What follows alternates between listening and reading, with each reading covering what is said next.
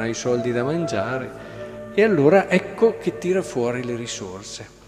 Il riferimento a sé è decisivo per essere scaltri, ma tutti noi, quando abbiamo qualcosa a cui teniamo veramente, che comprendiamo che è decisiva per noi, ecco che subito cambiamo la marcia. Se prima andavamo con la seconda, iniziamo ad andare con la terza, con la quarta, con la quinta, per dire sempre più rapidi, sempre più con la testa attenta a quello che si vive. Succede a tutti così, oppure a volte lo viviamo anche quando magari ascoltiamo un discorso in modo distratto ecco che si tocca un argomento che ci interessa, tac, subito attenti, entriamo nella conversazione, partecipiamo.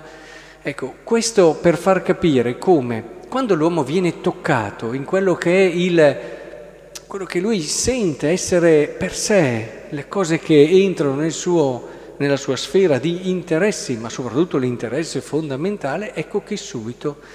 eh, tira fuori risorse inattese. Questo l'ho visto anche in situazioni molto drammatiche per certi aspetti, quando so, eh, si, eh, si sa di una malattia che prima non si conosceva, una malattia che ci colpisce, molto grave, e subito cambia tutto l'approccio con le cose, con le situazioni e così via. Ecco, la scaltrezza la vedo molto legata a questo prendere coscienza che quello che sto vivendo è per me, è decisivo per le cose più importanti ed è questa la maturazione che il Signore ci chiede, cioè comprendere che quello che noi viviamo ogni giorno, anche nella fede, è decisivo per noi. Quando vi ricordo la puntualità della messa e vi dico che bisognerebbe arrivare un quarto d'ora prima,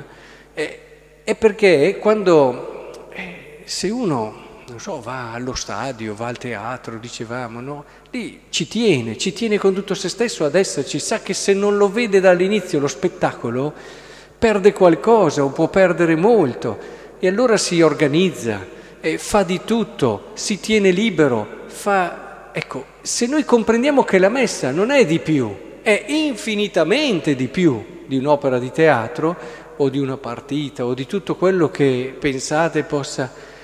Ecco che allora ci organizziamo, cioè, eh, si diventa più scaltri nel senso che ci si tiene, è una cosa che mi riguarda e faccio di tutto, e così per qualsiasi tipo di cosa, per vivere la carità. Se comprendessimo ad esempio quanto ci fanno bene le umiliazioni, oh, allora pensate, di solito le fuggiamo come serpi, eppure le umiliazioni fanno crescere l'anima in aspetti che difficilmente potremmo crescere senza un'umiliazione. Ci aiuta ad un rapporto più corretto con noi stessi e con gli altri, ci aiuta ad avere una giusta visione di Dio. Ecco che tutta la, l'anima cresce, matura e alla fine acquisisce una, una comprensione e un modo anche di stare nel mondo molto più autentico e vero. Per questo l'umiltà viene sempre messa in parallelo con la verità ma potrei andare avanti in tante situazioni proprie della vita cristiana e della vita di fede per aiutarvi a capire che ci riguardano e allora il darsi da fare, l'impegnarsi per vivere al meglio tutte le situazioni che ci capitano ogni giorno, dal vivere un saluto a una persona, ma a volte no, famosi, il famoso sorriso che basta poco, a volte un sorriso, un essere un po' più aperti alle situazioni che ci stanno intorno